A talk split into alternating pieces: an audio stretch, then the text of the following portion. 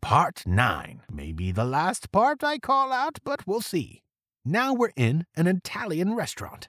Checkered tablecloths, low lighting. Max Morrow eats lasagna in a booth near the back. Goldman walks in and looks around. He goes and sits across from Morrow. Now tell me what this is all about. I've been researching ocean currents. What does that have to do with anything? I've found evidence of a widespread evacuation from the North Pole. They got in rafts and went their separate ways. That means Santa could be anywhere. True. And not true. You said the elf you'd captured was tiny, isn't that so? Correct? Well, I've discovered a pileup of unclaimed inflatable rafts.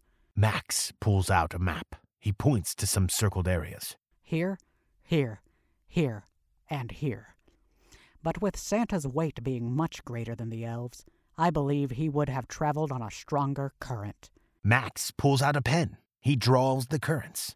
The weaker currents correspond to where I found the rafts, and the only stronger current that picks up from the Arctic Circle Max draws a line to the Gulf of Mexico. ends here.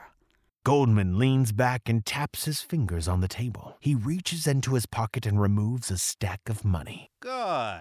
Goldman sets the stack of money on the table and slides it towards Max. Max Morrow smiles and returns to his lasagna. We interrupt this lasagna for breaking news. At first suspected to be gang taggings, images of spray painted Santa Claus have been popping up on walls in many major cities as well as minor ones. The words beneath it read, I believe in Santa Claus. After the Christmas poisonings of last season, some officials are calling these images a threat. In related news, Toy Maker Worldwide has just released a new line of toys that hitches its success on a different view of Old St. Nick.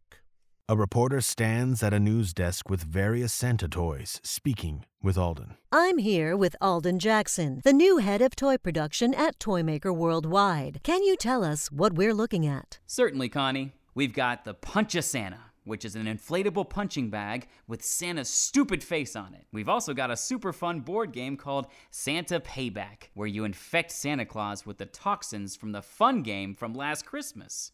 The kids will love the whole anti Santa line. We guarantee it.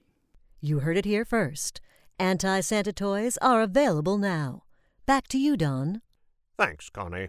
Some skeptics on our research team initially thought there would be no market for toys like these, but they said once they got their hands on them, they couldn't stop playing. Back at the small town Texas diner, Jane rolls some silverware into napkins. A horn honks. She looks outside and sees Santa in a red suburban. He waves. Well, hello, stranger. Good morning, Jane. Where did you get this ride? It was parked behind the shed. Listen, I have to show you something. Well, what is it? It's a surprise. Well, my shift ends at noon. Then you can surprise me all you want. Ho, ho, ho! Jane looks at Santa, a little confused. Uh, what was that? You made me laugh. Santa drives off. A person sits on the bench with a newspaper raised in front of their face. He lowers the paper and watches Santa's suburban. The person pulls out a can of spray paint and holds up the Santa cutout stencil. He tags a wall. It reads, I believe in Santa Claus. After Jane's shift, she meets Santa at the Prancer residence. He walks her to the shed. I must have made it in my sleep. It made me think of you. Why's that? I don't know, because uh, it's beautiful. Santa opens the door. Jane's mouth drops open. It's a big, frickin' huge Rube Goldberg device. Complicated, irrational, and beautiful. Jane touches it. And what does it do? I don't really know. This morning, I pushed a button once, and it made me a cup of coffee. and then I pushed it again, and it made chocolate chip cookies. Jane pushes the button. The machine kicks into action. She watches in wonderment as a thousand things happen in perfect succession. A puppy falls out of the machine. Jane's eyes twinkle. She picks up the puppy and cuddles it. Oh, I've always wanted one of these. Ah, A tear rolls down Jane's face. promise me when you remember who you are, you won't forget about me. I promise. Back in New York City, the hustle and bustle continues. Madison walks down the street, her arms stacked with boxes yet again. She runs into someone and the boxes fall. Yet again, it's Alden. Watch where you're going. Madison perks up when she sees it's him. We have to stop meeting like this. It's getting old. Right, right. Um, did you get my messages? I've always been a businessman, Madison, and that's what I'm meant to be. I don't have time for love. There's always time for love. I'm late for a meeting. Alden walks off. Madison picks up her boxes in the street. Her phone rings. She answers. Hi, Mom. Yeah, it's not a good time right now. Um, well, I'll see you soon, okay? We're excited to visit. Okay, bye bye. Alden did have a meeting. He wasn't lying. This is that meeting. Click. Alden presents a PowerPoint. A long table is lined with people who look like they have too much money. As a result of the launch of the anti Santa campaign, our sales have skyrocketed in the first two quarters of the fiscal year, but that's not the half of it. Alden clicks to the next slide. We've arranged to buy up all of the foreclosed North Pole Incorporated factories for pennies on the dollar. With your help, this expansion will make Toymaker Worldwide a monopoly in the toy game.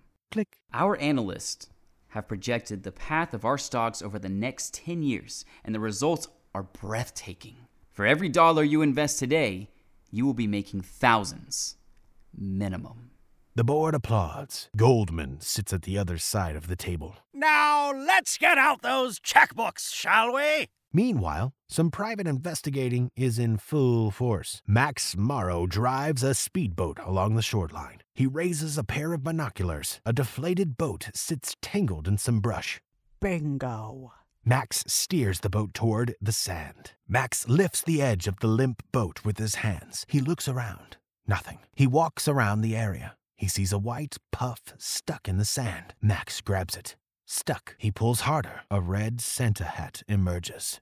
Double bingo. Now, hot on Santa's tracks, Max walks down the main road of the small Texas town. His stomach grumbles. The diner sits in view. Ding! One omelet coming up. Max eats the omelet with tactical precision. Jane comes over with the check. Thank you. Oh, no problem, sir. If you don't mind me asking, you're not from around here, are you? Thank God, no.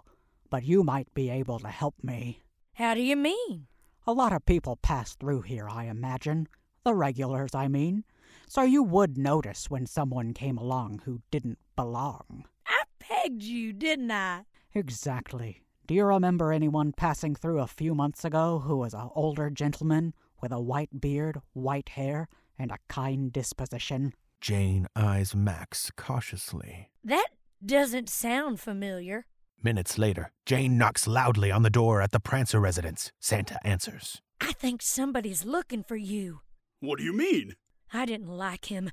You guys should come with me. Santa grabs the baby elf and some things. Jane loads baby elf into the back seat. She looks up and sees a reindeer flying. She buckles the baby elf in and shakes her head, doing a double take. She looks back. The reindeer is grazing normally with some others. Jane gets in the car. Are you okay? I thought I saw something, that's all. They all get to Jane's house, and Jane is fully focused. She drops a plastic bag onto the table. Santa opens it. What's all this? The man said he was looking for an old man with white hair and a beard. She pulls out a razor and a tube of hair dye. And since you can't change your age, I thought we could fix the other two. Santa rubs his beard. Hmm. For some reason, I feel like this beard has been important to me for quite some time. Safety first. Jane clips Santa's hair short. She puts on plastic gloves and squirts the hair dye on them. She runs the gloves through Santa's hair. She puts a shower cap on his head. Santa shaves his beard. The timer dings. Jane rinses out the excess dye. Did you hear something? Jane stops. A small sound comes from the living room. Santa grabs a towel and dries his hair. He motions for Jane to be quiet. He walks out. The sound happens again.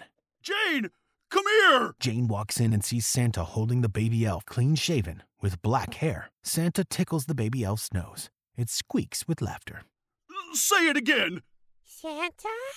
Oh my god, that is so precious. Jane looks to her new puppy running around on the floor. I'm gonna name you Santa, little pup. At that same moment, back at the Prancer residence, Max Morrow walks around the perimeter of the house, flashing a flashlight inside. Max sees the shed and opens it. He turns on the light and sees the machine. Hmm. Max pushes the button. It creaks and moves slowly. A lump of coal drops out. Worthless. This concludes part 9 of the greatest Christmas story ever told. Part 10 is a banger. It's got ironic situational comedy, toy production drama, and the moment you've been waiting for, even if you didn't know it.